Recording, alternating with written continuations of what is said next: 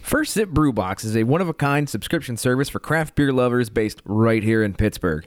Every month, First Sip will send you a box full of craft beer enthusiast essentials, including t shirts, glassware, and even food. Right now, our friends at First Sip Brew Box have an offer for you. Just sign up for a three month subscription and get your fourth month free. Just enter the code HOPUSA when you sign up at firstsipbrewbox.com. That's H O P U S A at checkout to get your fourth month free at firstsipbrewbox.com. Woe to you, O earth and sea. The Hop Nation. USA Podcast.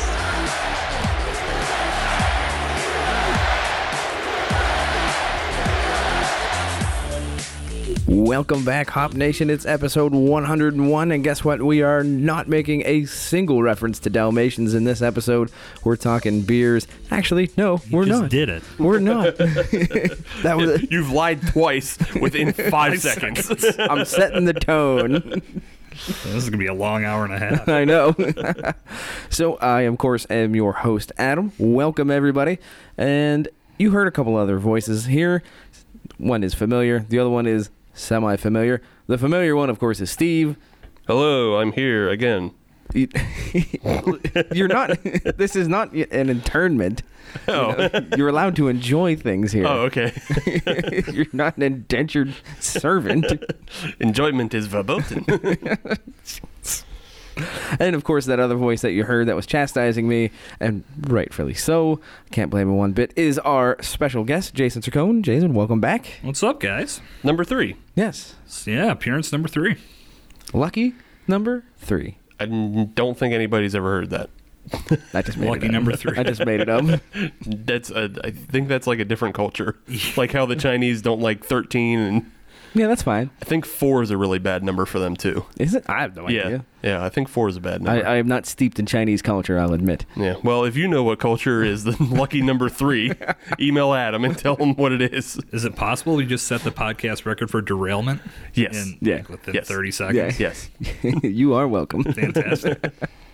Hope everybody's still listening. We're we're 101 episodes in, Jason. We don't give a shit anymore. It just do as we please. We hit the milestone. We're coasting from here Just on out. phoning it in Yeah. from here on out. Yeah. All right. Just waiting for MSNBC to pick us up, and we'll be good to go. Well, this should be a fun episode. Glad to be here. So, uh, in the second lie that I provided you, uh, I said we were talking beers. And that is actually 100% false. Yeah. Well, yes and no. Uh oh. We're drink. We're gonna talk beer, but Yes. drink something else. Yes. So, uh, and that's why you're here, Jason. Yes, I. Well, that's one reason I'm here. But I'm happy to. We'll take you for whatever reason we can Spread- get. I, I don't care. so, uh, explain to the people well, what you brought with you tonight. So tonight we are drinking two different meads and a cider from Kingview Mead. Kingview is a Pittsburgh product that is fermented in Pleasant Hills, Pennsylvania, uh, right outside the city of Pittsburgh. Uh, all natural ingredients, gluten free, uh, tremendous alternative to craft beer. I started working with these guys at the turn of 2019. Started repping their product uh, with them, along with the four breweries that I represent. So my job has been to get this product into as many mouths as possible throughout Pittsburgh, whether it's through sampling events or getting it into bars, v- whether it's delivered via bottle or via draft. Just trying to get this brand some great exposure. And for those of you that are familiar with Arsenal Cider and Apis Mead, this is another great local product that stands right beside those guys. And I've been having a lot of fun working with them. It's a tremendous product, and hopefully, you guys will feel the same as we break into a few different uh, liquids this evening. I'm hoping so. Uh, I I- I think that's a. I can say yes. I, I'm safe to say yes. Okay. Unless unless Jason's brought us the worst of the bunch from them. And I like to think that he. Yeah, that's that was my game plan. I'm, I'm just saying. I've I've had a number of things from Kingview. So unless you really screwed up and brought us like Right. bad batches. And we've had stuff from Kingview on the show as Right, well. right. Yeah, Right. if you go back to our first mead episode that we did, uh, we had their orange draft. Yes. and boy oh boy that's uh, like that's just orange soda Mm-hmm. that gets you drunk that's actually way better than that uh, not your father's trash Ugh. yeah Well, that's when I break open a bottle of this at my house. It's ve- I'm very hard pressed E-, to not finish the bottle. I, I pretty much every time I've gotten a bottle from Scott, who's the owner, it's like fuck i'm just gonna go to town on this bottle and, and feel no shame for it and no shame at all it's just that freaking good So, speaking of, we may as well crack this first one. open. yeah that's enough talk let's have something to drink Okay. So the first one that we got here is actually not a mead at all. Yeah, we're going to start with the four peck hard cider. This is the pina colada version, 6.5% ABV, and pretty much just tastes like a pina colada. So, made with apples uh, locally sourced from Trax Farm. Um, and you got your pineapple, your coconut. It's freaking outstanding, especially with spring right around the corner. This just screams summer. So, I guess I will open this. since I'm just being looked at like. What the Well, what are you gonna do all right, you want me to pour it and drink it for you too, sir? Yes, please. Gladly. Whoever takes over the duty of introducing the drink has to open the drink. I, Them's the rules. I didn't know these were hard and fast rules. It's always that's the way it's always been. Listen, I've only been on three episodes. Give me a break. so right off the bat, I'm going to remark the, the fact that this is watercolored. like, like Wow. it's completely clear. Like, Yes. this is not what I would expect from a pina colada cider. no, it's I ex- definitely very light. Yeah. And easy drinking, but yes, it, it's it's very clear. Yeah, it's completely clear. It's there's hardly any color. I expected it to be like hazy and yellow. Nope. Like you would expect us Like to. a you're, I mean, I regular- think in your in your mind, you probably had this built up to be like a pineapple juice type of Mm-hmm. Yeah, look. yeah, Uh, no. absolutely. No, Yeah. absolutely not. No. So how about you know when you take it on the nose, makes up for the lack Yeah, of- abso- yeah. yeah, absolutely. it's it's pineappley. It's yeah. It, It you also get smells like a good. cider smell to it as well too. which makes sense. Yeah, yeah. yeah. Now, for me, the pineapple is what really jumps out. Now, you get that hint of coconut in there, but for me, and I'm a pineapple nut, so the second I heard this was coming out, I was just like, "Whew, yes, because anything pineapple, I'm all about. So does that include on the pizza? Yeah, I'll eat another Yeah, pizza. my man. Yeah. I, I all the hate for it. I don't get fuck it. off, people. It's yeah. good. A Hawaiian pizza. That's I yeah. mean, it's not something that I'm going to eat every day, but there's lots of things that I won't ever eat every day. Right. But you want to put ham and pineapple on a pizza and call it a pizza? I'm in. I'm Let's game. make it happen. And I think if that would pair fantastically with this cider. Right. I would say I would say so. Also, maybe like a Cuban sandwich. Ooh. Yeah. I like a good Cuban sandwich See, this is why we need to get sponsorship from a uh, pizzeria or a sandwich shop or sandwich shop or hoogery. hookery. So That's a word I just came up with. I like it. I, this is going to be a giant eagle based podcast. Anytime you're just covering it. market district will be all over this. Send skippers. Well, yeah, I guess we could, can't we? yeah, Okay. yeah. send skippers or the captain. Well, I'll say, I mean, and that's it for for those of you listening in the Pittsburgh region. We have Kingview Mead at me- pretty much every market district across the city, and then a few other stores as well. JRs. Yeah, yes, sir. I say to JRs all the time. Absolutely. So yeah, jump out and you can grab a bottle of mead or cider right off the shelves at Giant Eagle and many other locations across town. Yeah. That's my think- early plug.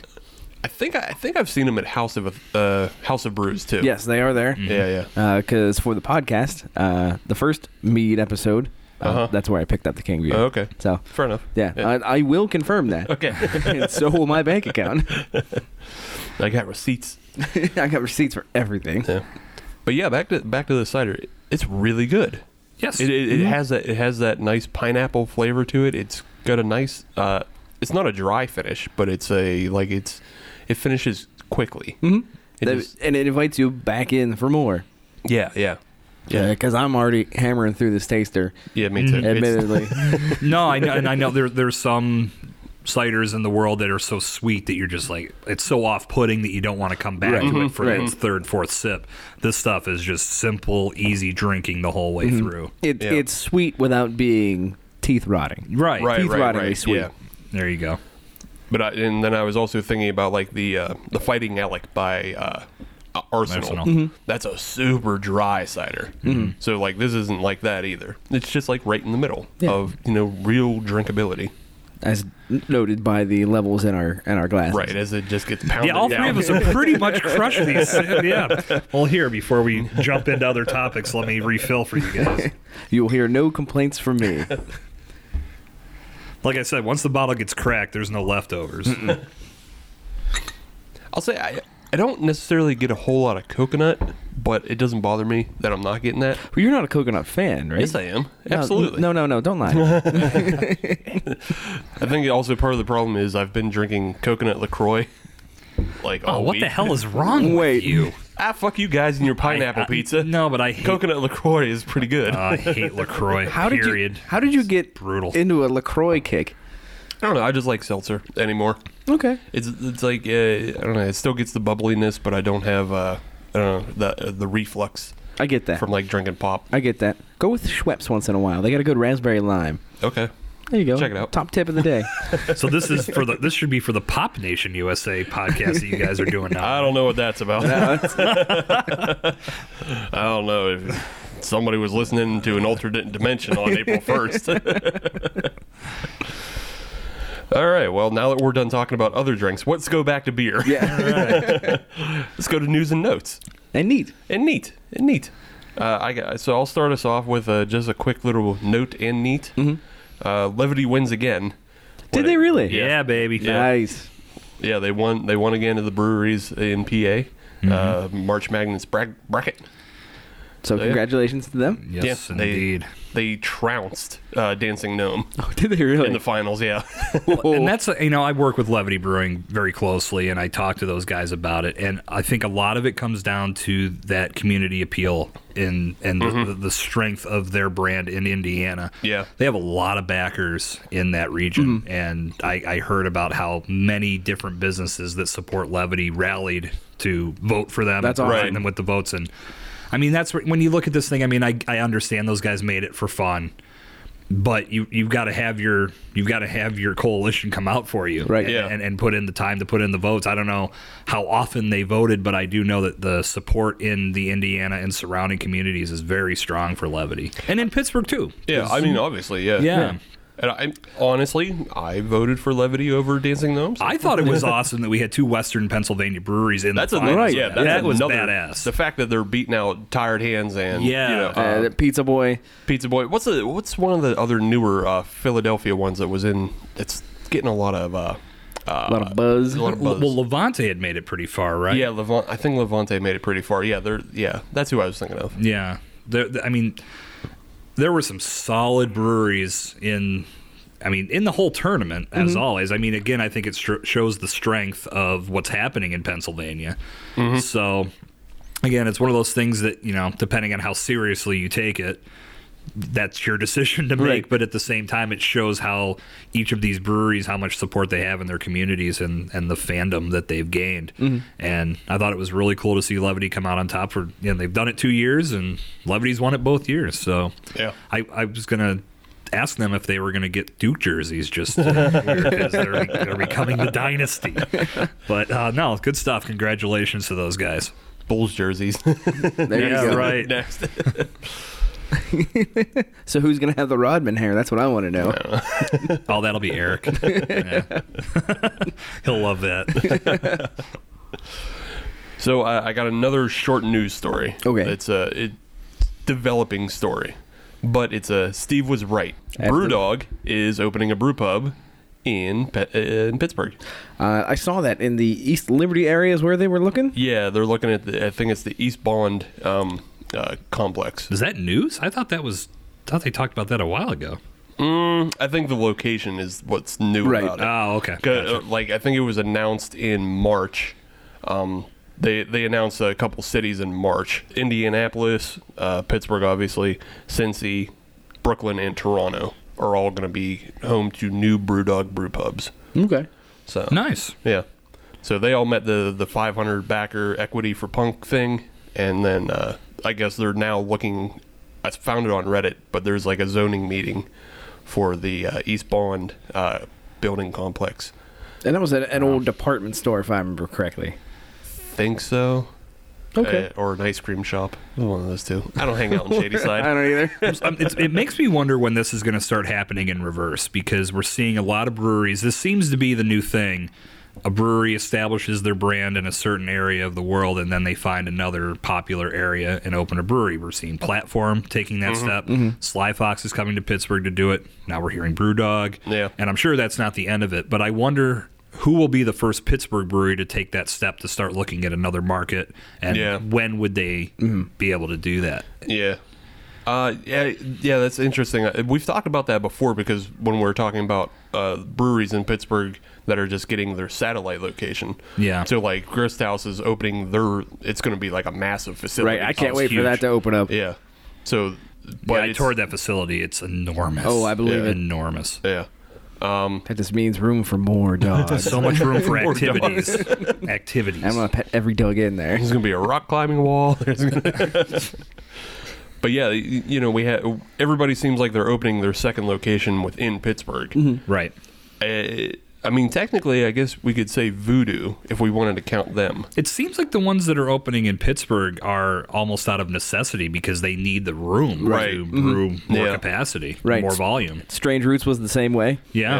yeah, yeah, Strange Roots, Hitchhiker. Mm-hmm. Yeah, Yeah. They, they- everybody's opening for capacity in, in Pittsburgh. So Yeah. yeah, I, I don't know. Maybe it's just like it takes that extra step because they had so limited room when they opened.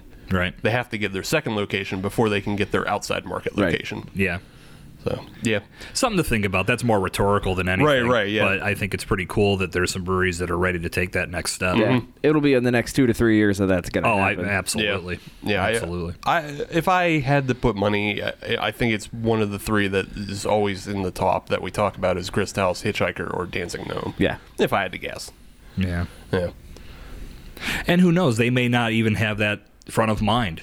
Mm-hmm. They're they're very successful with the operations that they're building.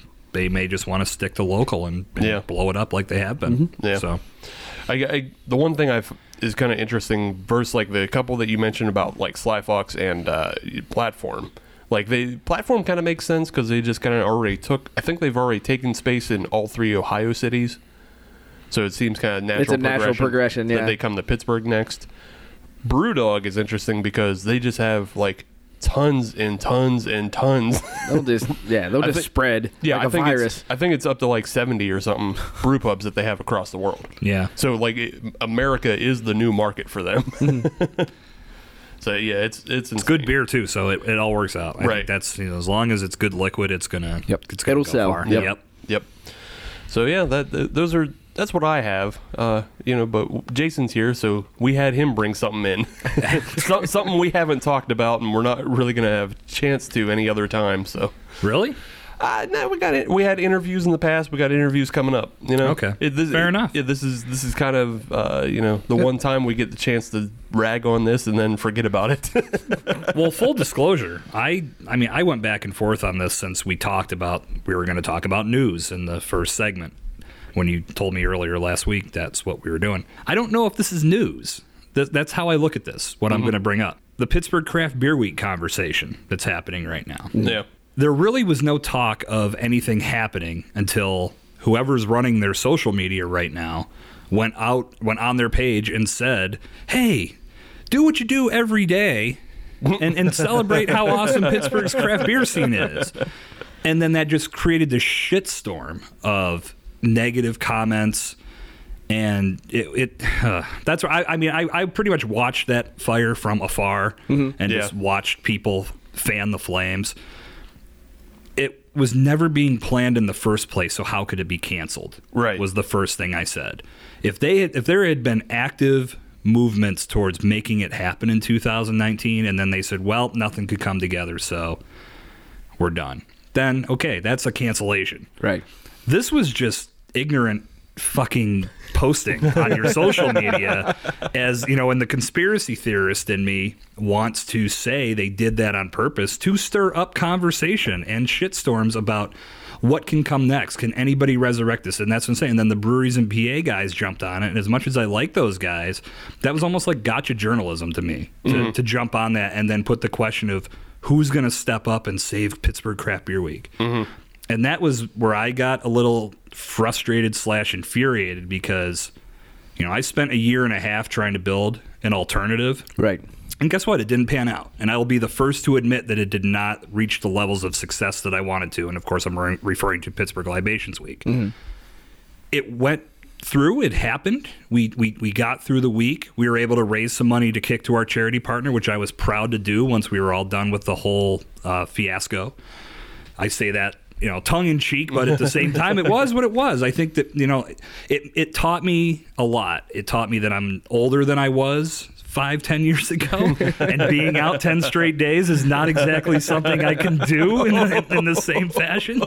Um, but again, it taught me how much hard work goes into building something like that, and that's where I think you know the frustration for me lies in a an alternative was offered where the community came around it to some degree but really not to the degree that would make it want to move forward or make us want to move it Right. forward but so many people tried to step up to help craft beer week Right. and i'm not I, I i'm not exaggerating when i say dozens of people that truly cared about that mission and what it stood for and what it should have been tried to lend help to that to, to that organization and the people that ran it didn't want to listen to any of it and that's where eventually you just say fuck it Right. Well, Yeah. and that's where I when i hear people criticizing all the people that are bashing it this is why they're bashing it because so many people tried to help and no one wanted to take that help they felt they had the answers they didn't and you've watched it degrade year after year to the point now where it's like let it rest in peace It's ran its course. it's ran its course. The Pittsburgh beer scene, like I mean, if you want to bring it back to what we were talking about with the the bracket tournament, you had two breweries from Western PA.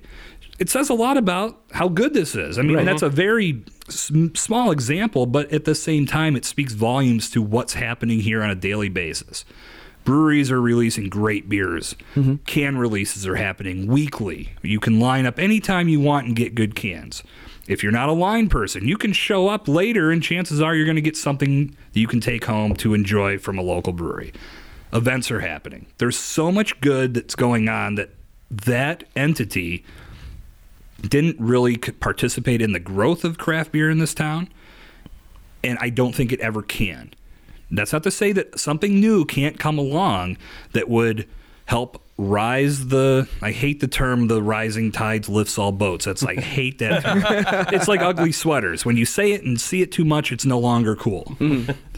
But I hear that phrase a lot in regards to the craft beer scene, and there, there's definite truth to it. I feel like there's, as as it stands now, if the people that are mad at the people that are bitching about it, this is why, and it just needs to go back underneath the the carpet where it was hiding before the stupid post and a month ago or a few weeks ago, whatever it was, and that's it, and that's it. Let it go. Just let it fade out. Let it fit. Yes, you know, th- let's let's honor the dead the way we should, and, and, and move on to bigger and better things. And like I said, I, I'll be the first to admit that I, I I was tired of talking about it, and I wanted to step up and try to do something different. And again, there was some degree of success, but to keep it going, it takes a lot of effort, it takes a lot of Mm-hmm. people, and it takes the right mindset. And I think right now the mindset in Pittsburgh is that we've got a lot of cool things that are happening on individual levels and even on collective levels. You know, Pittsburgh is home to Fresh Fest. right. That- Mm-hmm. Right. and that's that's groundbreaking shit. Pittsburgh has Beers of the Berg, which happens twice a year, which is a tremendous celebration of local beer. Those are just two happenings that are going on in Pittsburgh. So there's Yeah. a lot that's happening that where if you, you add another another 10 days. That was the fundamental question I asked with Libations Week. What can we do that's different, that stands out above everything else? we didn't answer that question. I didn't answer that question, and that's and I, I have no. I'm not ashamed at all to admit that because I don't know if there is an answer to that question because it's a lot of people doing cool shit out there right now. Right. Mhm. And I I am proud to be a part of the scene as every beer drinker in this town should be.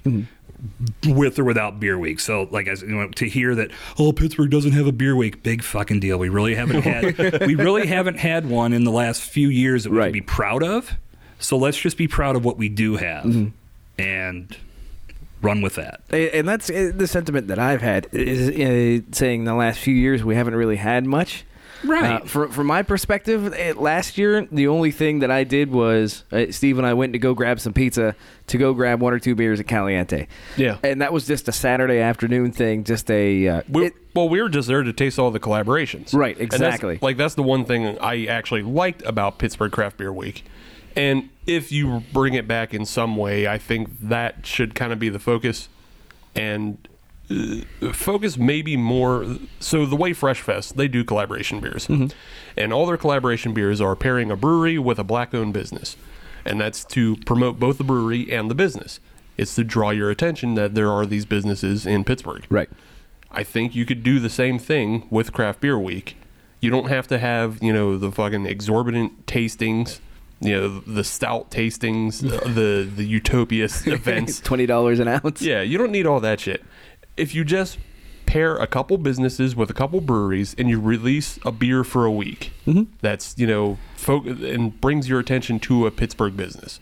I think that would be just fine. Right. You don't have to go all out with a bunch of events and shit. But just saying, hey, here's beers and here's a story behind that beer. Right. Yeah, I think the the big push, at least when you look at marketing from past beer weeks, was quantity over quality. We have over 300 events. Well, you know, as an as a beer drinker, that's super. How many of those can I attend? Nine. Yeah. Right. Ten- Ten on a, you know on the weekend, I And might be that's able it. to hop a little bit, but Right. If you focus, he can get there. Yeah, but then when you go back and look at those, how many of those how many of those were actual events? Because you had some places listing their happy hours, which Right. Mm-hmm. happen every day, which goes back to what I said. What are you going to do that's different that stands out? Yeah. and like and you- you're saying, Steve, like with businesses partnering up. I still think you're seeing that on many levels. I mean, think about when the Oh, yeah. Brewers Guild launched their their website and their gu- and their guide. They all collaborated. Oh, yeah, and, yeah. and I know in talking with those guys that you know, and I and I agree with them. If you do collaborations too much, it's overkill. Right. And if you, it's it's the same as it's, you know the, the probably the strongest example I can think of is pumpkin beer. Pumpkin beer was the shit when it was out two months a year. Yeah. now that- it's out in- Yeah. end of July. Yeah, every brewery, ev I mean, every brewery has one, and they, it comes out and it ends up sitting on shelves for six or seven months, and it's just not as special. And when things are made less special, it's just not as fun, Right. And people lose interest very quickly. yeah. Yeah. Well, I So fake news hashtag fake news. Yeah, I, I, I, I'm of the mind that you know we have so many things going on, we don't need it. We don't need it back. No. But uh, I think I think if somebody wanted to tackle it to bring it back in some way, the Brewers Guild would be the good. I agree because Yeah. again, I mean, th- the hardest, or probably I shouldn't the hardest. Let me go backwards. The, the biggest issue that they had with the development and evolution of Beer Week was the fact that they started it when there was not many local breweries in existence. There was, you could probably count the number of local breweries on a hand and a half. As it grew, I mean, as Beer Week grew or continued going forward, more breweries opened up, and they were never able to find a way to have a happy medium between wholesalers and local breweries. Right. And the pendulum swung from one side to the other so swiftly that now you, they burnt the bridges with the wholesalers.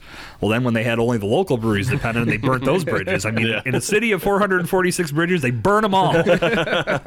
where do you where do you go from there? Yeah. Who do you, who's going to support your cause? Uh, you just Yeah. die on the island. And I, and I know that a lot of you know the expenses that I, I don't know where the money went. I know that was a question that a lot of people asked, um, but I do know that some of that money was spent on some things that were pretty exorbitant that they probably could have cut back on. Um, not to go into great detail, but I know this was talked about in an open forum in a meeting they had. And I think that was where a lot of the problem was. Is that, you know you, you want to have that wholesaler support because they do have more funds than a small local brewery, but you don't want to piss off your small local breweries. At Right, the same- right. you don't, and you don't want to piss off the, the wholesalers either. The, the disconnect to me was just crazy. I was I was reading articles come out. I can't remember the publication, but they said Pittsburgh Craft Brew Week is canceled. This is the first time in seven years the seven day festival won't be happening. First of all, it's Craft Beer Week. Second of all, it's been ten days since year two. Yeah. So the disconnect between media and their organization, Right. Huge. Yeah. So this all ties together and it snowballs into something that just at the end of the day does not work. So I don't think we should be crying in our beers about what can we do to save this. Or in this case, our ciders. Right. And I Oh, don't- I'm not. I'm, oh, my tears have been shed, brother. I'm just enjoying some good drinks with you guys and speaking my piece. Yeah. well, I don't want to cry into it because it's too good. I don't want to ruin it. Oh, yours is already gone. I know, Yeah, right? you crushed yours. Actually, Yeah, I'm the ours only were one. gone. still- This tells me I've been speaking too much on this segment. I'm the only one with Uh, liquid it- left. It's good insight. You you've definitely had a a deeper connection, being that you did put on uh, Pittsburgh Libations Week, Right. and that you put it on in opposition to Pittsburgh Craft Beer Week. Ah, no, not necessarily. yeah, not, well, I, opposition's a strong word. I think that my goal, Alternative. yes, my Yeah. goal is to hey, if you guys don't like this, maybe you'll like this. Right. And this is also going to incorporate the spirits of the world and the ciders and meats Ciders of and Pittsburgh meats, yeah. wines and get everybody involved. Right. And again. I wanted to take a stab. I'd rather have it go the way it did and say I tried than to always sit there wondering. Mm-hmm. Right, Because right. to me, if, if you don't try, you're never going to know if you can find success with shit like that. And again, end of the day, I don't think it was a failure. I just don't think it was at the, the it didn't hit the level of success after its first year where I could comfortably say this is worth going after going forward. I'm more of a beer guy. Right. I was looking at big picture, but I think my strength is more with beer and what we can do in that industry. I'd love to see a successful beer week for you know for the right reasons at the right time, but at the same time, I love what we have going on, and I just keep riding that wave while we can. Yeah. Yep. That'll quench my thirst. I'll be honest. Just like this four pack, hard cider. Oh, the segue is strong with this one. Uh, yeah, th- but yeah, this pina colada cider is a killer. Mm-hmm. This is it's some- beautiful. Yeah, uh, we talk a lot about tailgate beers. I don't think we've ever said tailgate cider, but I will right now. This feels like something that you would have, like, say, at a Kentucky Derby. yeah, yeah, Oh, that's you a know, good when, call. when you're feeling, you know, feeling a little not Yeah. necessarily fancy, Right. But you know, feeling up a good don't- spring day. Well, yeah, but this bottle is a little fancy. It is a little It's Got, fancy. it's got like a nice weathered label. it comes in a big, big bottle, you know. so yeah, you can pour these out and feel real fancy. wear a big hat. But uh, eh, the one thing I wanted to mention is Steve, you had mentioned that there was not much coconut going on. yeah, There is a lot of coconut on on the uh, the back end and As the a- aftertaste. Well, and it's there when it warms up too, because again, I have more left than you guys. Do I- I- I because didn't you're give it a empty. chance. But you get like I, to me as it warms up. Again, these aren't the drinks that I usually let warm up because I just crush them so damn Mm-hmm. fast. But I'm getting a little bit more coconut now than I was on the front when it was nice and cold, Right. right out of the fridge. But fuck Like- yeah, Like Love I this said, uh, one. I, I'm I'm burned out on coconut from LaCroix, so you did it to yourself. yeah, I did to myself. yeah, you're drinking Lacroix. What the hell's wrong with you? I love it. Take your kids to soccer practice first. in your Toyota minivan. I don't like getting ganged up on. Segment's over. Join us May 11th for the third annual North Hills Homebrew Fest at the Pittsburgh Shrine Center Picnic Pavilion. Home brewers from around the area will be featuring their best beers for you to taste while competing for the grand prize of having their beer brewed and served at Penn Brewery. The event will feature raffles, auctions, painting with a twist, Food from Vagabond Tacos and Oakmont Barbecue, a live homebrewing demo by Kegel Brewing. and a live podcast by us, Hop Nation USA. Tickets are $35 for VIP, 25 for general admission, and only 5 for designated drivers. Proceeds go to benefit the Shriners. Purchase tickets, or if you're a homebrewer, get your entry form at SeriousShriners.org. Just click on the events tab, and we'll see you on the 11th. Welcome back, Hop Nation. This is episode 101. Yeah, Yeah, how neat is that? yeah. We're out of sport references. so I was not thinking about that. Do I just round back down? Do I just get rid of the the one? nah, see, I think I think that's what Br- Drinking Partners does. So I don't know if we can do that. Okay. Yeah. I think this is just your most basic episode ever. 101. Yeah. 101, yeah. It's, our, it's our basics Hop of Nation mead. 101. yeah. We'll do basics of mead. This this segment that certainly wasn't planned ahead of time. Oh, then this should go real well. So of course we are talking non-beer on our beer podcast. Mm-hmm. Uh, we had ourselves a cider. Now we're getting into something a little bit different. So uh, we'll uh, kick it back over to our to our guest here, Jason. What the hell are we drinking? We are tapping into the Happy Apple Pie mead from Kingview. Uh, this is this is my favorite mead. I can comfortably say the other mead that we'll do in the third segment is probably one A, but um, literally liquid apple pie in your mouth. That's what you're going to experience with this. It is freaking tasty as all hell. Um, again, all natural ingredients. Uh, this mead is known as a sizer Okay. uh, which is a mead that contains the honey and water and apples, of course. And um, again, just uh, very straightforward in regards to the description of this. If you're an apple pie fan, this is the type of mead you'd want to enjoy the hell out of. So, you guys are just looking at me again. So let me pour for you. What, what's the butler salary here for the show? Uh, it, it's it's double Steve's. Yes. What the hell is that? Zero. Is, is that like a shroot buck? Sure is. Don't want to earn shroot bucks. We'll pay in Stanley Nichols.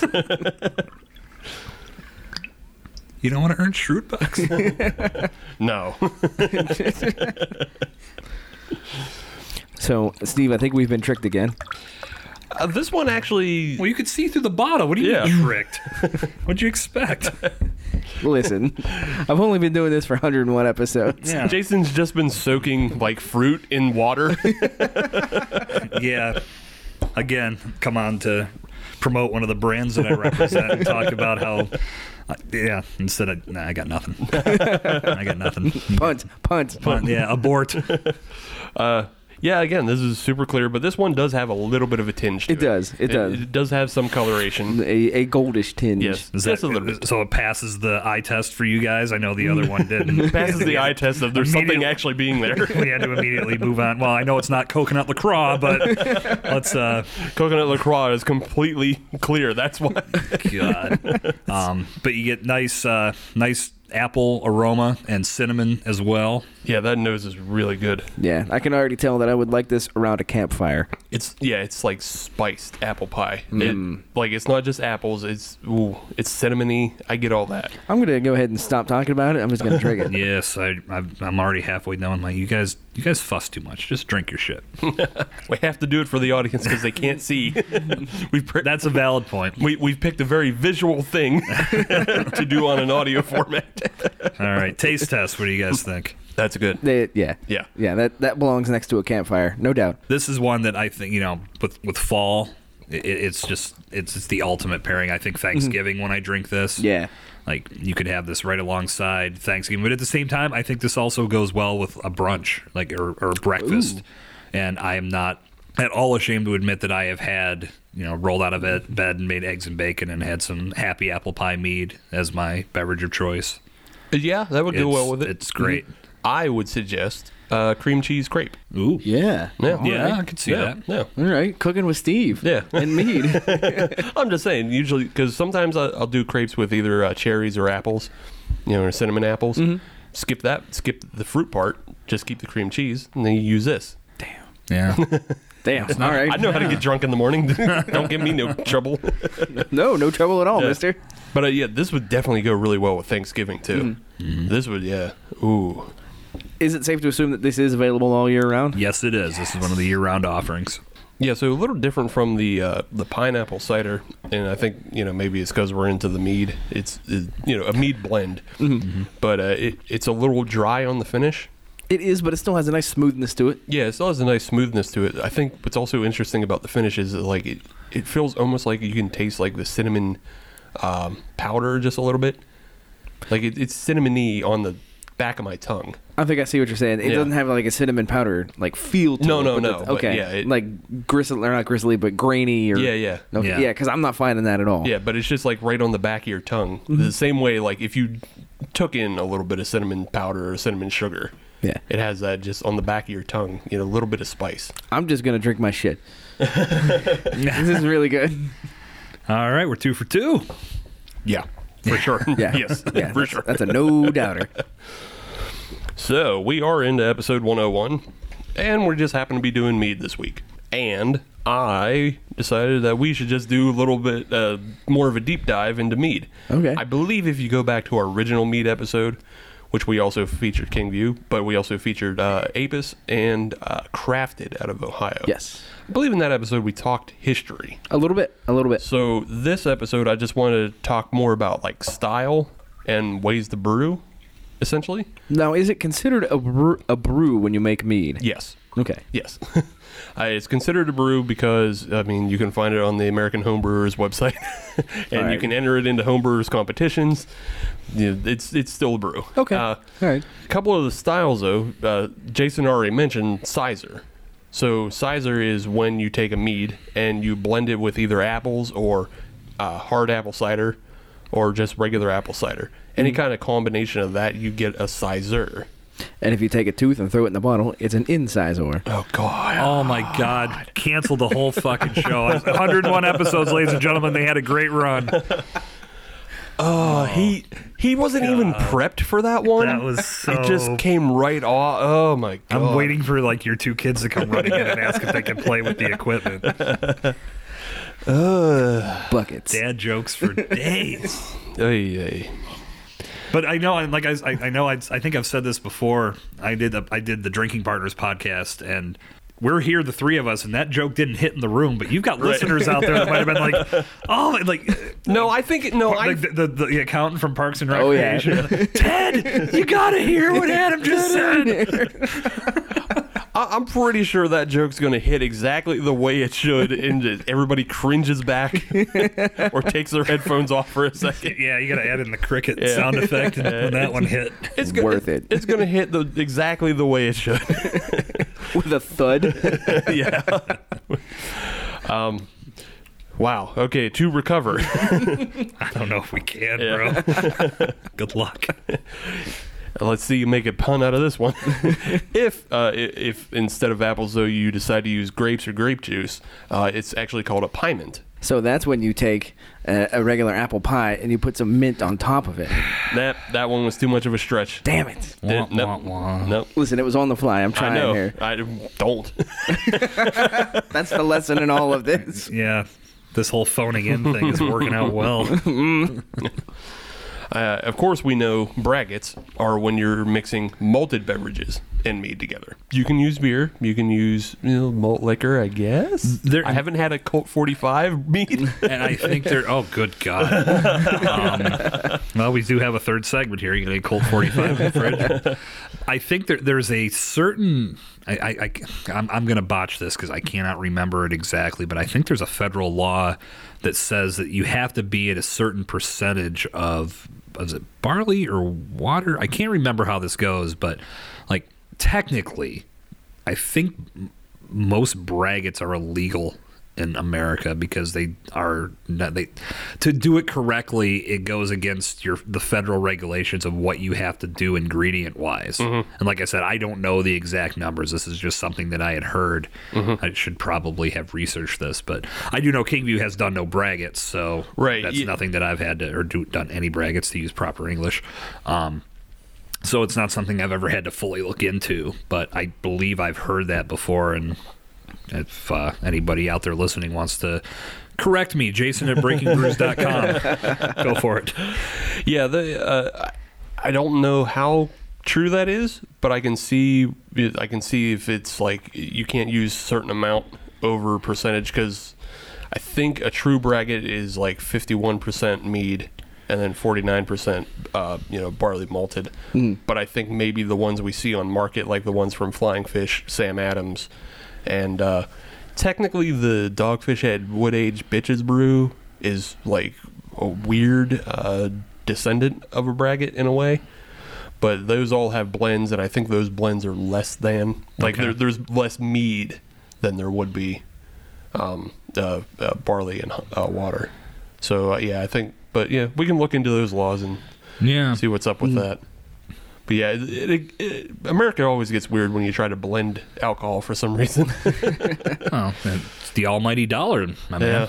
Mm. Screw that. Yeah. fuck capitalism. Blah. Fuck capitalism. We're not trying to make any money off this, are we?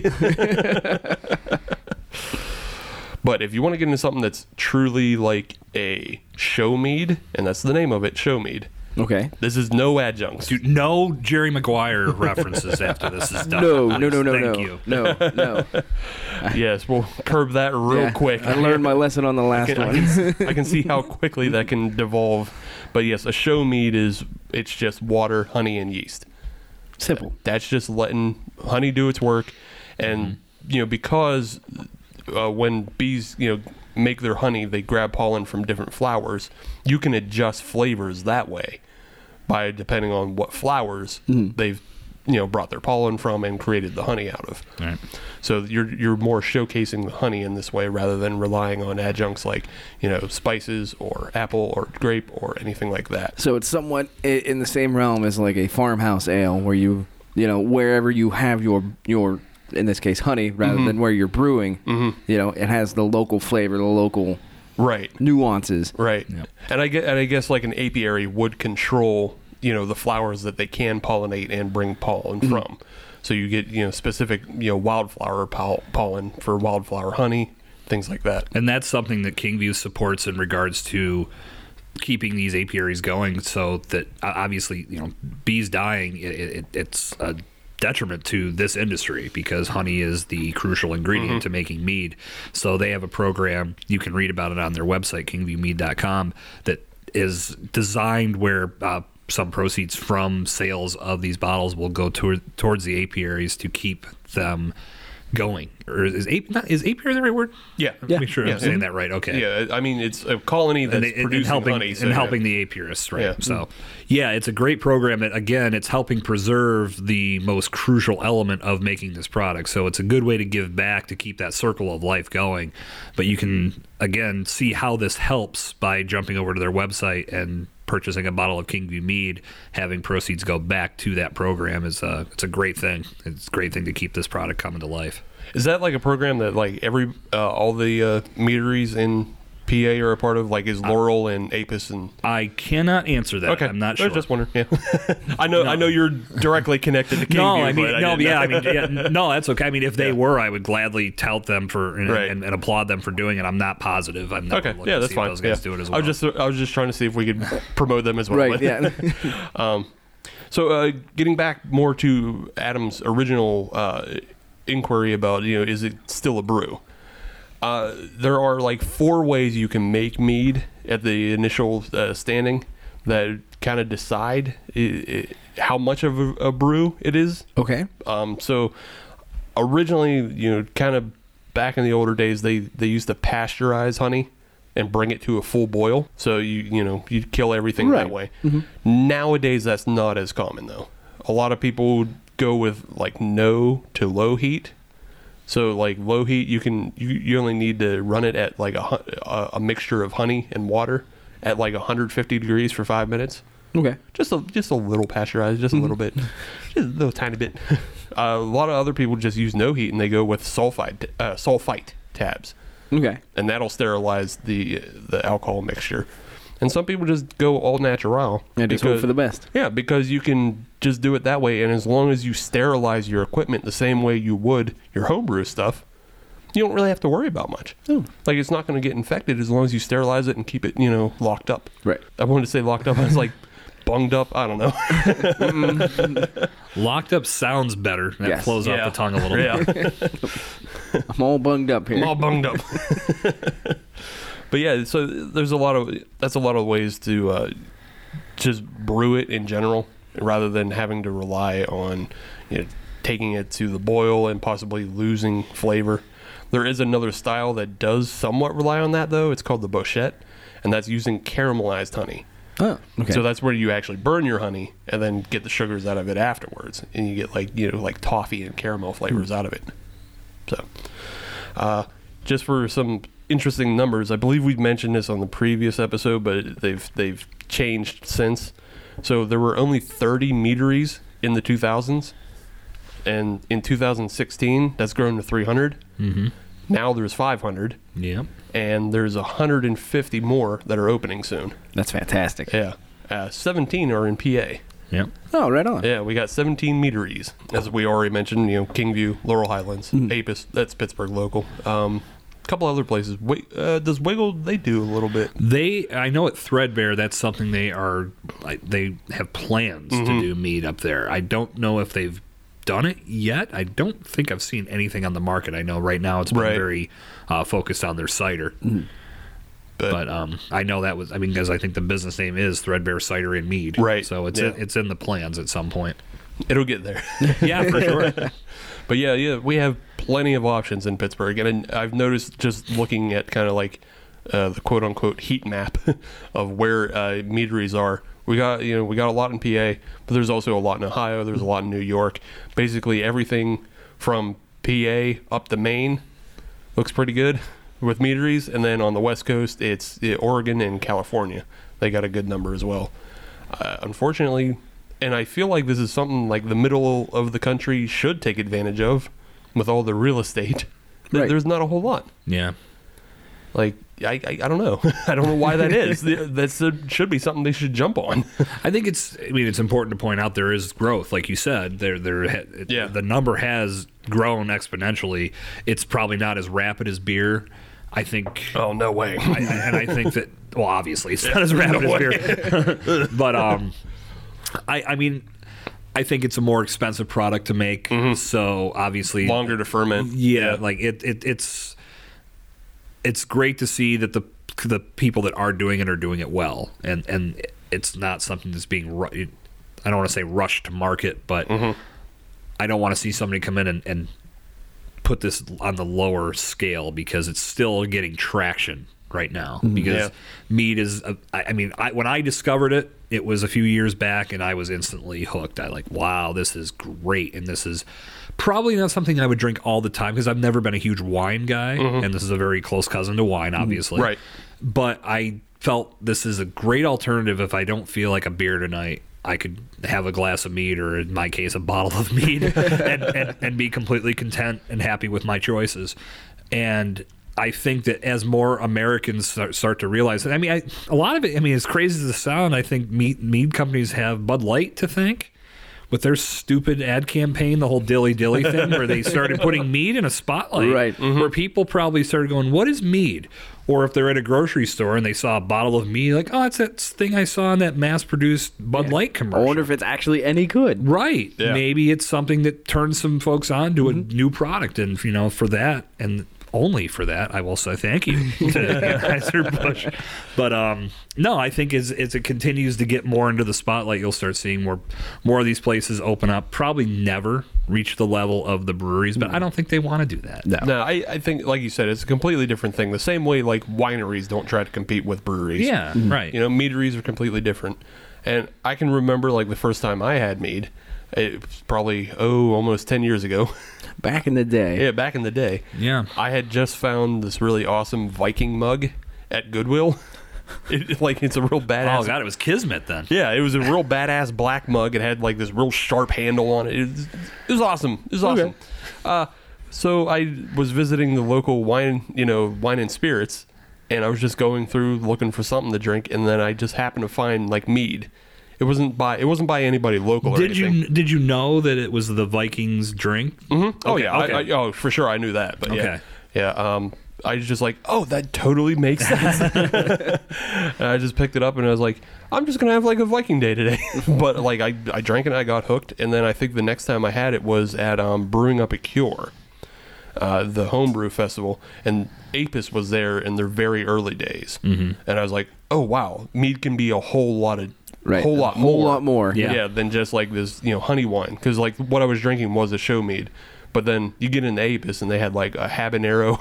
Yeah, but yeah. you start adding flavors Yeah. to it, and I mean, like you can uh, easily attest with this apple pie. Like it, that's something that you know. In talking to people that know mead very well, they've said like mo oftentimes, if it's done right, it's going to take on that character almost exclusively. Mm-hmm. Like it's then obviously that's the intention.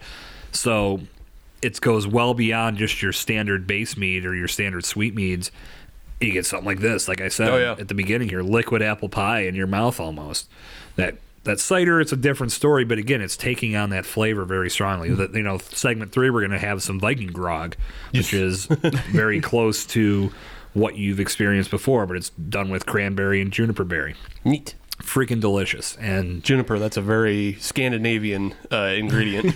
That's how I mean. I remember I had I had forgotten mead altogether because I read Beowulf in high school, and that's Right, what yeah, they- and I yeah. heard it there. You know, you dismiss these things because. You know, you forget ninety five percent of. The, I remember every party from high school, but all those books and shit. Eh, not so much. But when I when you know again when it was start, and I think I was the same way. I know it was at an event, and I'm pretty sure it was Apis that I discovered, and I was like, wow, this is great. Mm-hmm. Yeah. And I've just continued to enjoy the drink ever since. yeah, I uh, I think anybody who's a craft beer drinker, and I would say especially if you're into the pastry boy, fat boy stouts like I am, uh, you, you're gonna find you know a lot of sweet flavors, but like the flavors do stick out, like Jason was saying. Like they they really come through because honey is more or less a neutral on its own, you know, unless you get a strong flavor from the flower. You know, anytime you add adjuncts, you're gonna get a lot of flavor out of it, and it's gonna be showcased. So yeah, if you really like, uh, you know that kind of stuff, check out mead. I also find it it's a good alternative as a person who hates wine. I like honey wine though. Yeah, I agree. That's I, I I've grown more of an appreciation for wine over the years, way more than when I was younger. And I mean, I re- and I always compared like wine always made me slur my speech, even if I wasn't drunk. Like a, a couple glasses in, all of a sudden, it just affected me way differently than beer did. And I mean, the story I always tell is I was at some exclusive dinner that I got invited to with a, a guy that used to be my mom's boss at uh, the Lexus Club at PNC Park, and they only had wine. So I was three glasses of wine deep, and then all of a sudden we got asked if we wanted to go on a tour of the press box and all this shit. And I was like, Let's do it. so now we're on this tour, and I want to ask questions about things, and you know maybe I could angle myself into a job I can't even fucking talk. Yeah, I'm like I've only had three glasses. This is what happens. This sucks. So I stayed away from wine for a while, and but this was even before I discovered craft beer or really got into craft beer. I know I had had a few at that point in time, but it wasn't really my my jam yet as my palate evolved over time, I started opening myself up and trying wines and appreciating them a lot more. So I think the mead was just a natural addition to all of the things that I've enjoyed as I've gotten older, and Yeah. will continue to do so. Yeah, I, I've yet to cross that threshold. Wine always gave me a hangover and a headache, so I didn't love it. And I don't know, maybe it's just because I grew up drinking Boone's Farm that I don't have a good. I, I, I don't recommend drinking two bottles of apothic wine on New Year's Eve because I had a really bad New Year's date. once that, that was my I like I thought we you know after dinner we were going to go back to her house and I got two bottles of wine and had them in my car and that's not what happened.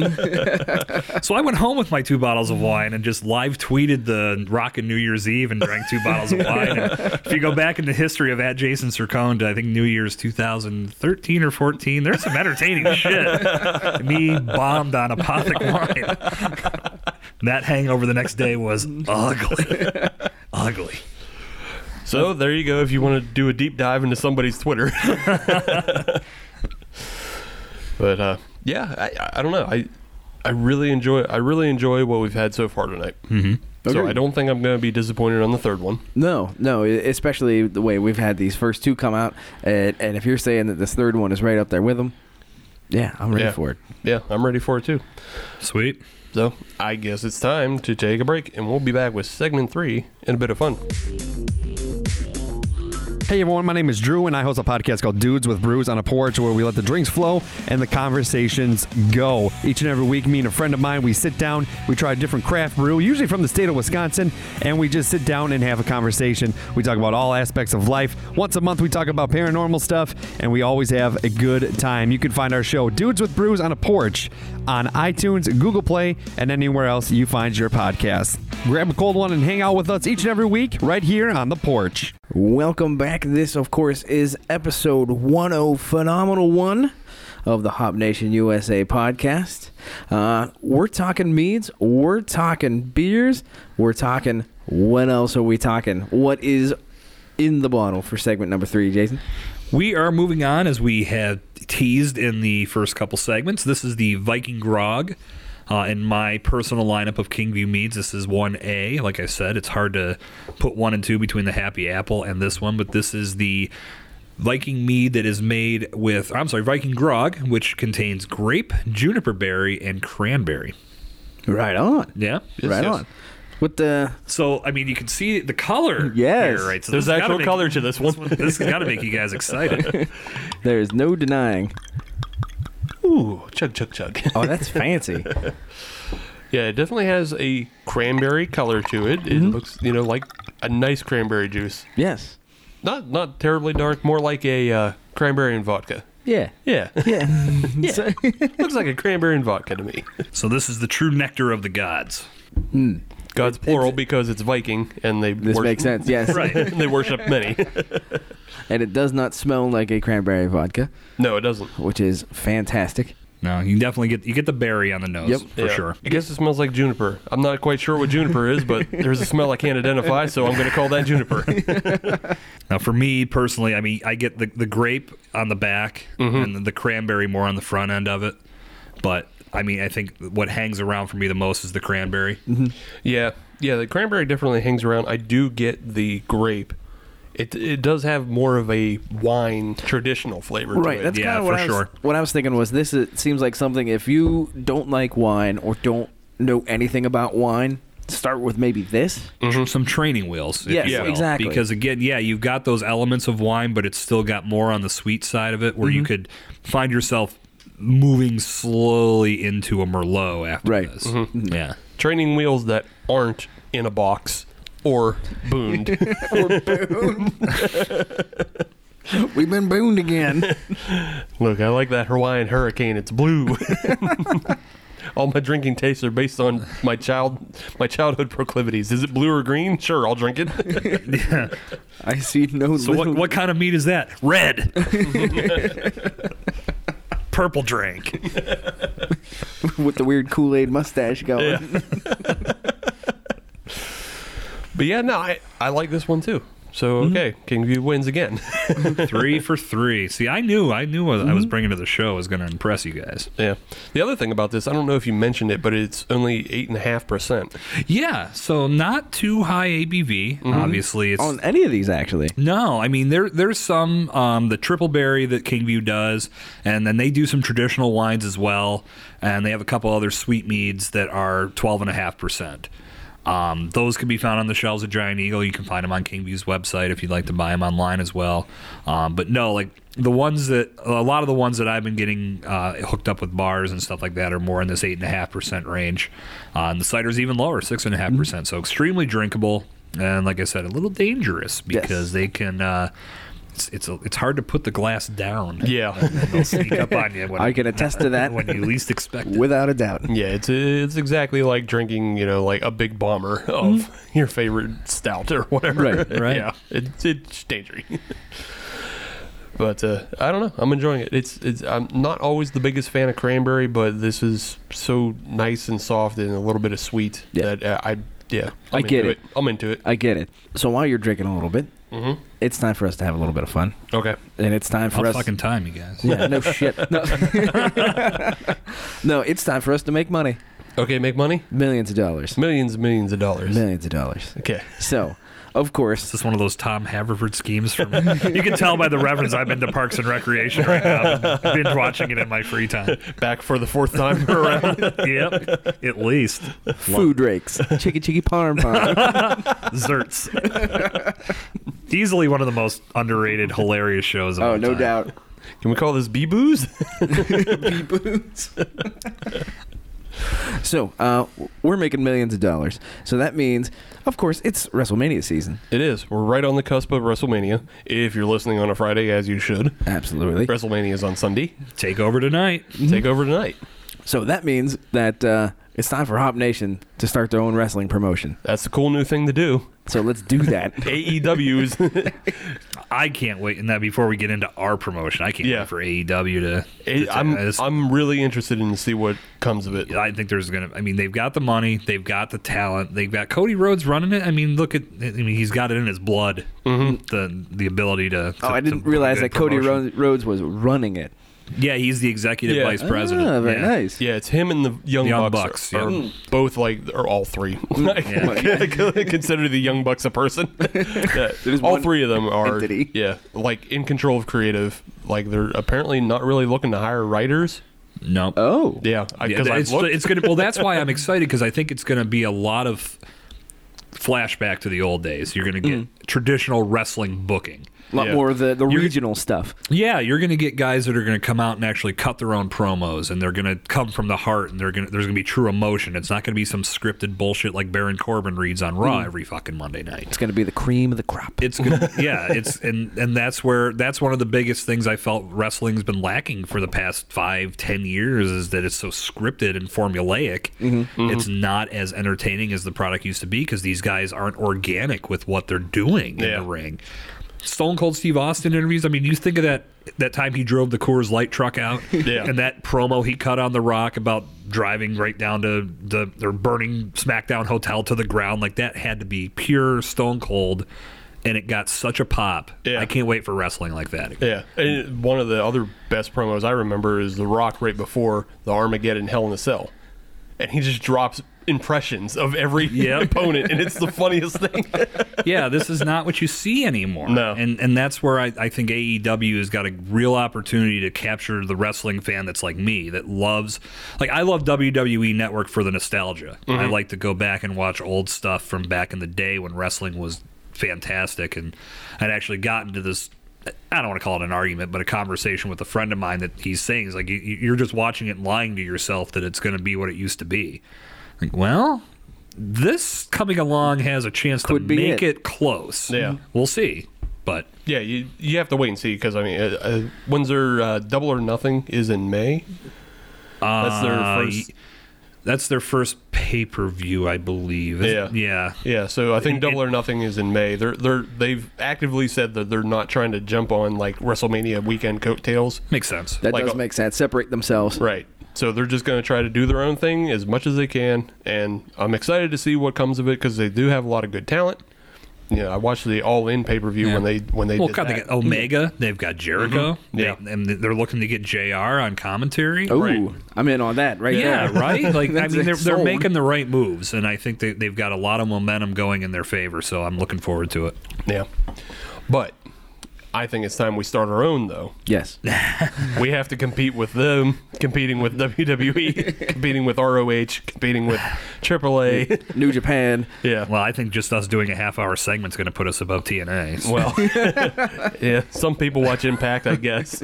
some, but uh, yeah, I, I want to start our own craft beer based wrestling promotion. I'm good with that. Yeah, I, I, if anybody watched Lucha Underground, that wa that was a very interesting take on wrestling because it was very story driven and everything, but it was focused on a lot of you know uh, mythology.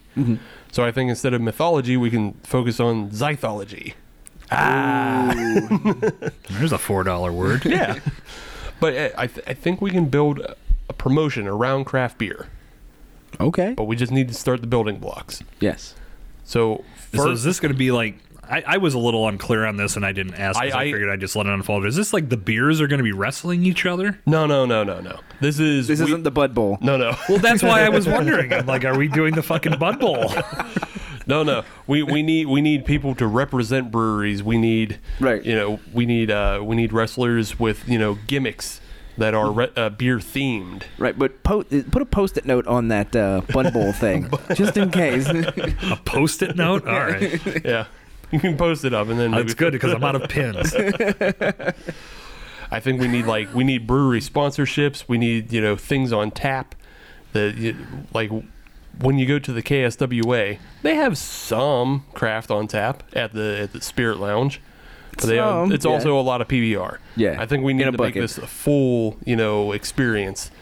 It- like I'm thinking back to the old days at Grist House before they got too full, but now maybe in the new Grist House we can set up a ring by the tanks. That's that's you know that's our Madison Square Garden. There's plenty of room for it. Yeah. There. There's, I mean, all All right, somebody start making some phone calls here. right. Well, you lead the way. Yeah, I, Right. I think we also need some talent. Um, Okay. I think one of the ones we should try to pull away is Pete Dunne. He's currently wrestling in NXT UK. Fan, pretty fantastic. Uh, but he already has the, the, the nickname of the Bruiserweight.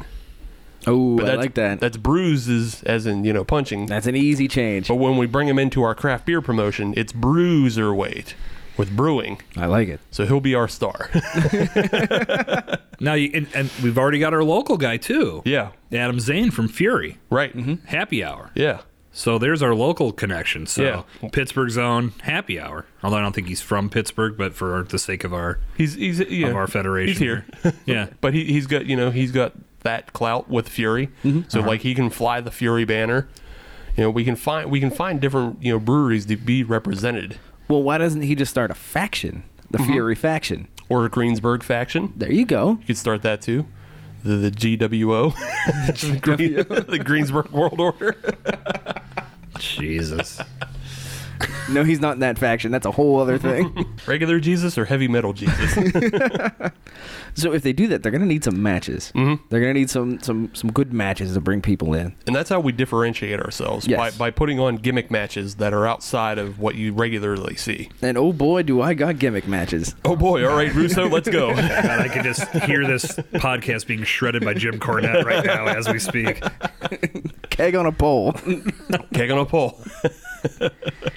no, uh, No, I would think it'd be more like Maltster on a pole. And Oh, then there you go. can- Yeah. Then you can use it on your opponent when you, when you climb up to get it. so the first one we're having is the barrel aged match. Okay. So that is uh, that that is similar to a uh, to a marathon match uh, or an Ironman match, I should say. So it is a minimum 45 minutes before any pins count. Okay. Uh, uh, similar to a barrel age where it has to be a long process. Okay. However, if you're able to get up to eight pins before that 45 minute mark, pins start to count. Okay. So if you get above the eight, you know, similar like a lot of barrel aged beers have that high ABV. Once you get Yeah. up above eight or nine, things really start to count. Yeah. It's the same way. So you have to have that uh, that longevity, or you get pinned a whole lot. Okay. Barrel aged match. All right. I got one. Okay. It's a broken bottle match. Oh, I'm talking CZW, old school, Okay. Hey, Ian Rotten, what do you Yeah. got, buddy? old school Japanese death match. I like it. Shit. So you know the back in the day, the, the Japanese death matches you know that also featured Cactus Jack and Terry Funk. There was a lot of you know, gimmicked things Mm-hmm. where if you got thrown out of the ring, there were quote unquote bombs, and they Okay. would just explode, and the whole ring would explode, Mm-hmm. things like that. Totally realistic. Totally realistic. Right. Same sort of thing we're going with. We're going to line around the outside of the ring with broken bottles. now these will be gimmick and they'll be the sugar bottles Of that course, you see. of in course. movies. But yeah, if you get thrown out of the ring, you fall into a pile of broken bottles. I, I, I'm visualizing the scene from Van Wilder where they're, relax, guys, it's just Doritos. I got one. Oh, Okay. Brewhouse Brawl, similar to the bunkhouse brawls in the old NWA days. Come as you are. All right. They were usually dressed with jeans and knee pads. It was a hell of a look. Yeah. And it was pretty much anything goes, no disqualification. I could see that happening around some brewing equipment. Absolutely. You get to use you get to use the mash paddle again. There you go. yeah, hoses getting wrapped around people's Yeah. necks and That's Yeah. that, yeah, that's that more of that hardcore I backstage. like that. so I've got another one. Uh, Okay. This is the can release match. All right.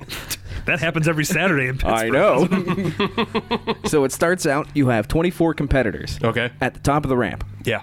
However, only the first eight that get into the ring actually get to start the match.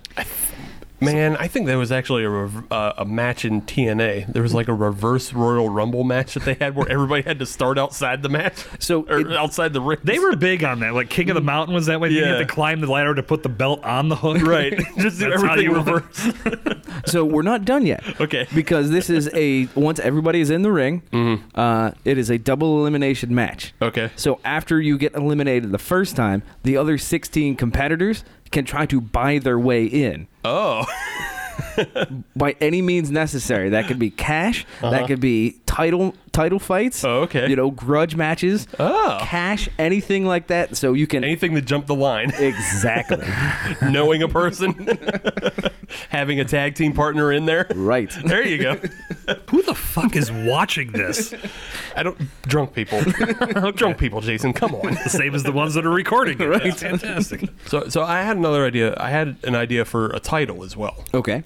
So there, there was a title in Lucha Underground, and the point of the title was you had to uh, collect seven medallions, and then you put them all together, and then you get the title, and then the title could be traded in for a world championship Okay. match. I think we want to do the same thing, but it's only four medallions: one for water, one for barley, one for yeast, one for hops.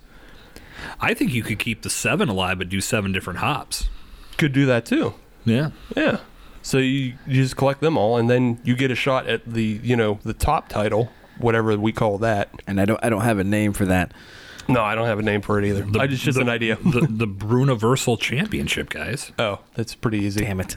yeah, you're right. Weren't, weren't. It's like you've never planned a beer wrestling federation before. Weren't, weren't. Don't yell at me. I'm new. So of course we have to have our welterweight division. Okay. So that means we're gonna have to have our nano brew division. Oh, okay. the, the nano weight. The nano weight. All right. That's a throwaway. That's I just just like that throwaway. one. Just a little. I just like that one. Just the little guys. Just have a throwaway. Have you ever gauged when your listeners stop listening to your show? If there's any point in that, is, I don't. Is there? Right. stuff full episodes. about- They're, they're in. yeah, full episodes. Okay. All the time. Again, most of the people, like you said, most of the people listening are drunk. So they just pass out and the episode runs. it's even better on Spotify because a couple episodes will run. Fair enough. yes. Yeah, I don't know. I, I I- I think these are pretty good. I think the only thing we need to add is a commissioner, and I would like to add Bret Hart, but because it's a completely different promotion, we got to change his name. Mm-hmm. So he'll be an Irish character called Brett O'Miases. Oh, WrestleMania. Brett Omiases. that that's as bad as incisor. I know. So the when do people stop listening? Now. That, that would be your cue, ladies and gentlemen. Thanks for tuning in. Before you go, listen to the Breaking News podcast. New episodes every Wednesday. So we got a shot. Oh wait, I'm sorry. Did you have more? I didn't want to. oh no, no. Go ahead. What? Oh no, I was gonna say, are we shotgunning some WrestleMania predictions on this segment as well? Since we're in Oh, sure, wrestling, why not? mode? yeah, we can do that. Well, I didn't know. I'm not cutting off your federation. no. I mean, we have No, to no. get funding and everything too, Yeah. so you better get the whole plan out there. Yeah, no, no. I, th- I I think we're good. I think you know we've lined up our commissioner. We've we've got our star and the bruiserweight. We've got our broken bottle and barrel age matches. Right. and and I think our weekly show is going to have to be Monday Nitro. I don't think anybody's ever used that before. no, that's fine. I like that.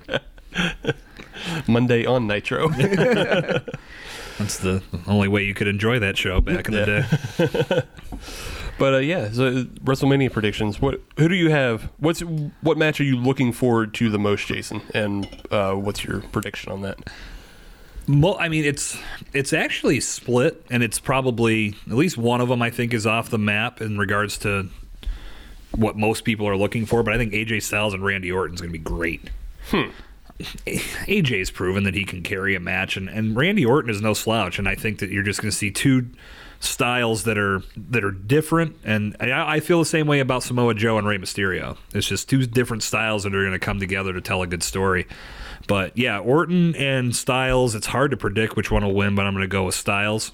And of course, the women's match because I think that's been the best build. uh, Yeah. the triple threat for the main event. Uh, Becky Lynch has become, without question, one of the most over popular stars in Yeah. the business. She like it's the Stone Cold path. Yeah, she's as, she's as big as Stone Cold Yeah. or uh, Daniel Bryan was back Yeah. in WrestleMania 30. Yeah, they've done a tremendous job positioning her. I, it it just it's logic that she she's got to walk away with both championships. I mean, the thing that could scare you is the name Flair. Yeah, No slouch, but come on, Becky. This this has got Becky's I think the fact- victory all over it. Yeah, written I all think the over it. fact that Charlotte got her eighth title win before WrestleMania kind of leads me to not believe that they'll give her the WrestleMania win. yeah, But I agree with you there. yeah, I, it's it's yeah interesting. I I, I think uh, the Samoa Joe Rey Mysterio match could be a real like. I'm interested in that one a lot, Mm, Yeah, just because they're both like it's interesting how they're both a little bit older. Ray's a lot older, yeah.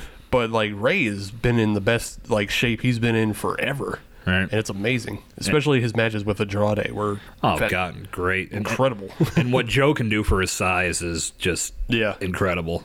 So yeah, that will be a that'll be a great match. Um, what do you think of Triple H and Batista? Wait. I don't think much of it. Yeah, this is the part where we flash back to ten years ago. They want their match back. yeah, yeah, they're, yeah. That, Are they that's really? Yeah, that's Yeah. happening, and no disqualification. Uh, all right. So I think uh, the no disqualification opens it up for something else. Maybe I don't know, but I think in general it just it might kind of be like a little bit of a lazy match. Like Triple H, he can still kind of go. Batista hasn't been in the ring since they were uh, fighting with the Shield. Yeah, So uh, Mm-hmm. That was what four or five years ago at Yeah. least. yeah. I would. I think Batista's going to win though. I think Triple H, what he's E Mm-hmm. done on the business side of the WWE, has been fantastic, and what he's accomplished in the ring speaks for itself. I don't think it really needs to go beyond this No. match. So he could easily do the job, and we've learned that retirements mean nothing. Right. if he wants to come back in eight years like HBK did, True. But it is. you know, yeah. it's, it is what it is. But I think that you know, I, I was you know thinking about that match. I was thinking, you know, logically, Batista winning it makes sense because I mean he's going to go away. He might as well go out on top. Mm-hmm. It's And a good- it's a and good Triple out. H is still going to be involved. Yeah, it's a great out. yeah, it's a good out for both of them. So Yeah, yeah, being that Triple H is like way more involved with NXT and everything, Right. I think they're probably going to try to you know just not keep him off camera, but you know like don't get people excited for him wrestling anymore. Right. yeah, well, he's down to what two or three matches a year. at yeah. best? Pretty much. Yeah, yeah. It's usually their their Saudi Arabia show. yeah, and, and And that's the- WrestleMania. and I mean, and if you look at how they positioned it when when he f- he wrestled it, was it Australia and Saudi Arabia, right? Mm-hmm. Those shows were all new to those markets, Right. They're going to come back. I think they signed a, they signed a ten year deal with Saudi Arabia, so they're going to be there, Right. They don't necessarily need the the star power of Triple H to put that show over because now they've built a little bit of an audience there. Yeah. So Mm-hmm. Yeah. I, I also think with the Saudi Arabia shows, they paid to see certain stars. So like that when they had that greatest Royal Rumble, they had you know, they paid to see Chris Jericho. They Right. paid to see Rey Mysterio, who Right. wasn't a part of WWE at that point. Right. They paid to see The Undertaker. They just They- threw money at it. yeah, they're Yeah, like, right. Have money. We're gonna sit, you know, in our plush couches and keep the plebs away from us. But now, the- I mean, to, to go back on this prediction and throw the potential swerve, does Ric Flair get involved? See, In that's the why I whole think might happen. disqualification Yeah, thing? yeah. That's why I think might happen. Yeah, It- One way or the other, and the swerve would be he helps Batista, and that was all a big, you know, big schmoz. Yeah, that a big he show beat the that- shit out of him. yeah, but could be interesting. I don't know. I, I'm in general. Generally, I'm excited for WrestleMania more so than past events because I think the matches are going to be really good. Mm-hmm. Like the the women's main event is going to be good. Brock and Seth should be good. Like they both they can both work their asses off. Yeah. and I think they will. yeah. And Daniel Bryan and Kofi will definitely be good. That will probably be the match of the night. That'll- I think that's going to tear the house down. Yeah. That's going to be phenomenal. Yeah.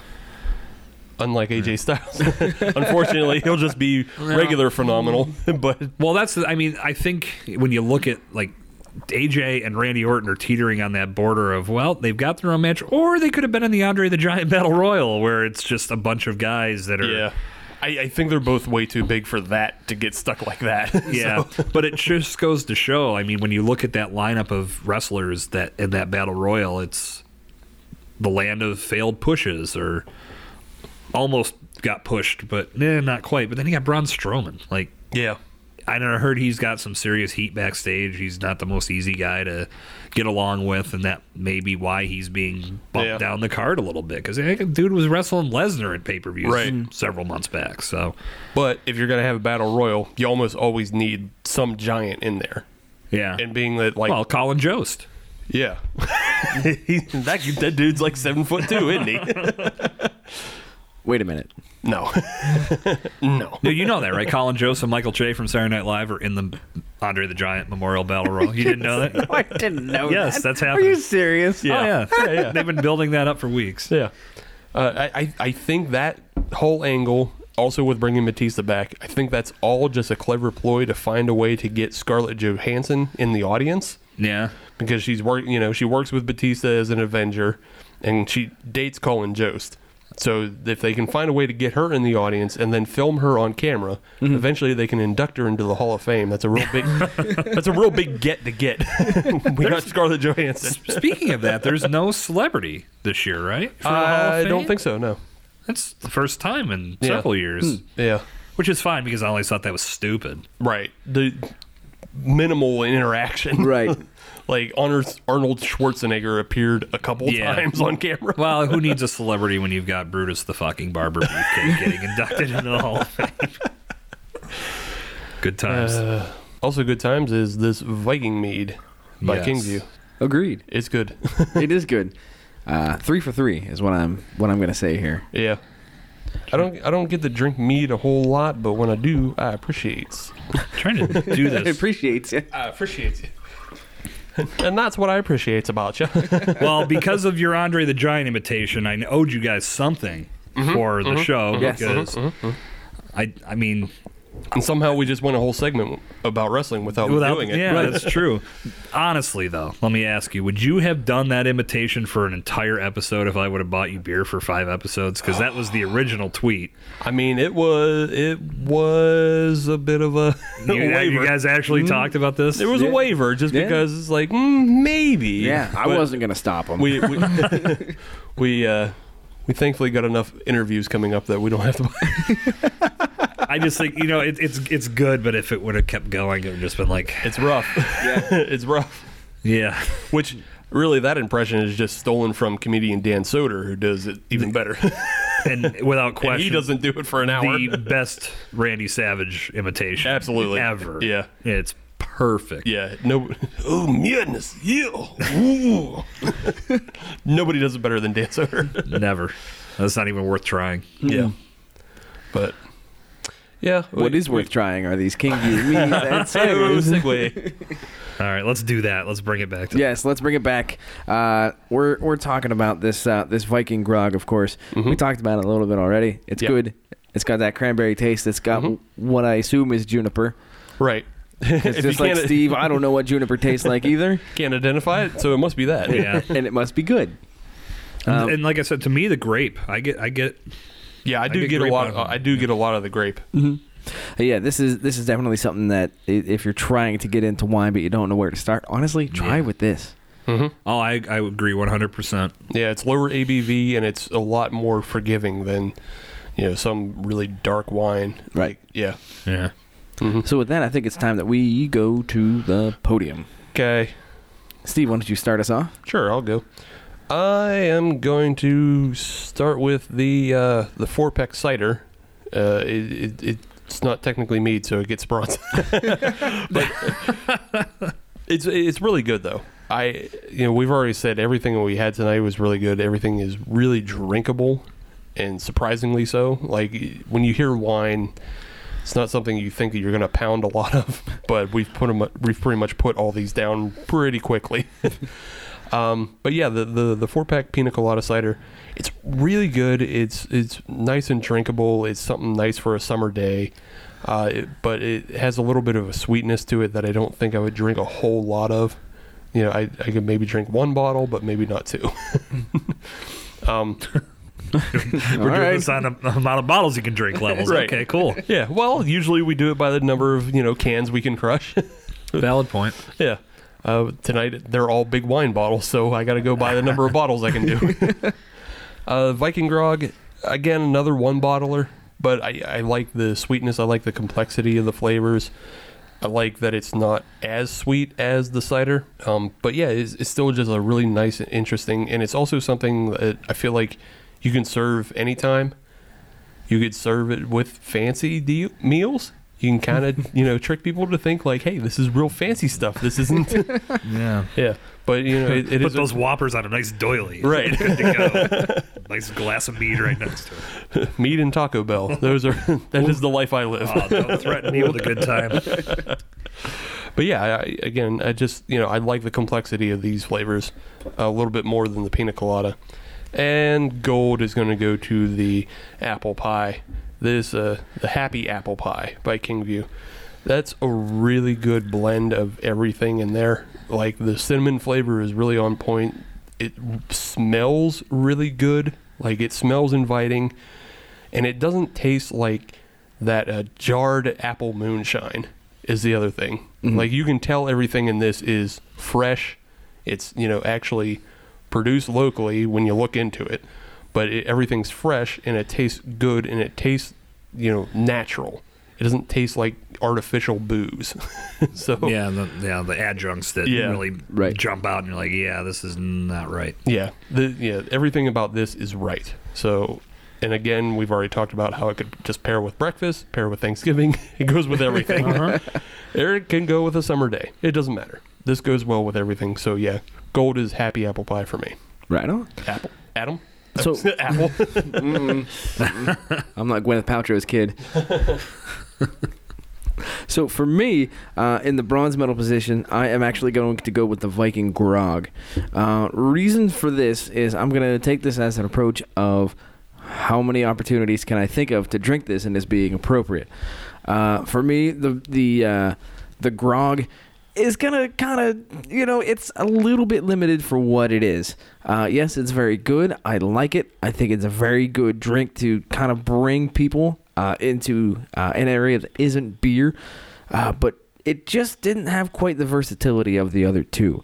Uh, so for the silver medal position, I am actually going to go with the Happy Apple Pie. I really like that. Um, it it is a fantastic fall drink. I think uh, when the uh, the leaves are being you know nice and crunchy, you have a good campfire going, something like that. It's going to be absolutely aces. Um, but I don't think it is a full year round drink. I think it is slightly limited. Uh, so for me in the gold medal position, I'm going with the four pack, the hard cider, uh, and I might be a little bit biased because it's getting into springtime, and I want a springtime drink. So that might be where my bias is coming from. But I thought this is a fantastic drink for any time between April 1 until October 31. Uh, you can have this anywhere, anytime, and it'll be great. It'll be it'll be absolutely appropriate, and I could do that again and again and again. So there you go. All right, down to Jason. Well, I think my picks pretty much mirror what Steve had to say. The in, in the bronze position, I'm going to put the four pack cider, only because it's. Uh, I don't even want to say just because it's not a mead, because that's not the case at all. I'm going strictly on the three that we drank, and I've pretty much said this a few times already through the show. Happy Apple Pie and Viking Grog are two of my absolute favorites from Kingview, which was why I brought them with me tonight. But yeah, uh, to echo what Adam just said about four pack. It, it's a great drink that anytime the weather is is warm, it's a great, refreshing, just easy sipping drink, indoors or outdoors. It's the type of, of, of drinking it's a to kick back with on the patio, on the deck, at a bar with your friends. Does not matter. It's perfect for this time of year, and that's why I put that in the bronze because, again, I'm so partial to these other two. and I'm going to put the Viking Grog in the silver position because, as I said, trying to pick a favorite between that and Happy Apple Pie is very difficult. But I'm going to stick to the allegiances that I've built for this brand and these two meads since day one. So, Viking Grog in the silver position, but a super, super close second to the Happy Apple Pie happy apple pie to me again I, I've, I've done it with so many different varieties of food with breakfast with I've, I've done it with thanksgiving food it's just such a great compliment to those to those platters and not saying the viking grog isn't but what you- what i've been able to do with the happy apple pie and enjoy the experiences of or enjoy the experiences with that is why i will put that one in the gold position so happy apple pie in gold viking grog silver and the cider in bronze Right on. Well, those are your rankings. Uh, Jason, why don't you just keep it right on rolling and give us some more info about what's going on in your life? I know you just launched the Breaking Brews podcast. Yeah, so I feel like every time I come on this show, I have something new. There's no consistency in my life, is there? But no, I know the last time I was here, I was talking about relaunching over a couple of beers. And when I got to thinking about w- the direction I wanted the podcast to go, I didn't want to do it like over a couple of beers was the first time because I felt like you guys are doing a show where you drink beer and review beer. Um, Doug Durda with Should I Drink That is doing that as well. The weekly recap, Nick Adams, those guys, those guys are doing the uh, the same. I just said those guys, those guys, didn't I? Nick and his, I believe it's his brother. They're doing. we've had a bunch of mead, ladies and gentlemen.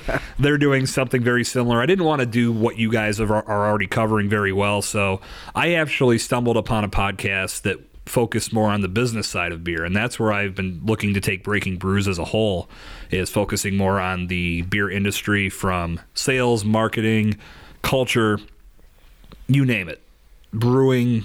Uh, I on my episode or on my podcast, I've had Brian Reed a couple of times already. We talked about the Cicerone program, so that really inspired me to take it a different direction, and I wanted to keep everything under the Breaking Brews flag. So instead of doing over a couple of beers, I decided to go a different direction. So the Breaking Brews podcast is now live.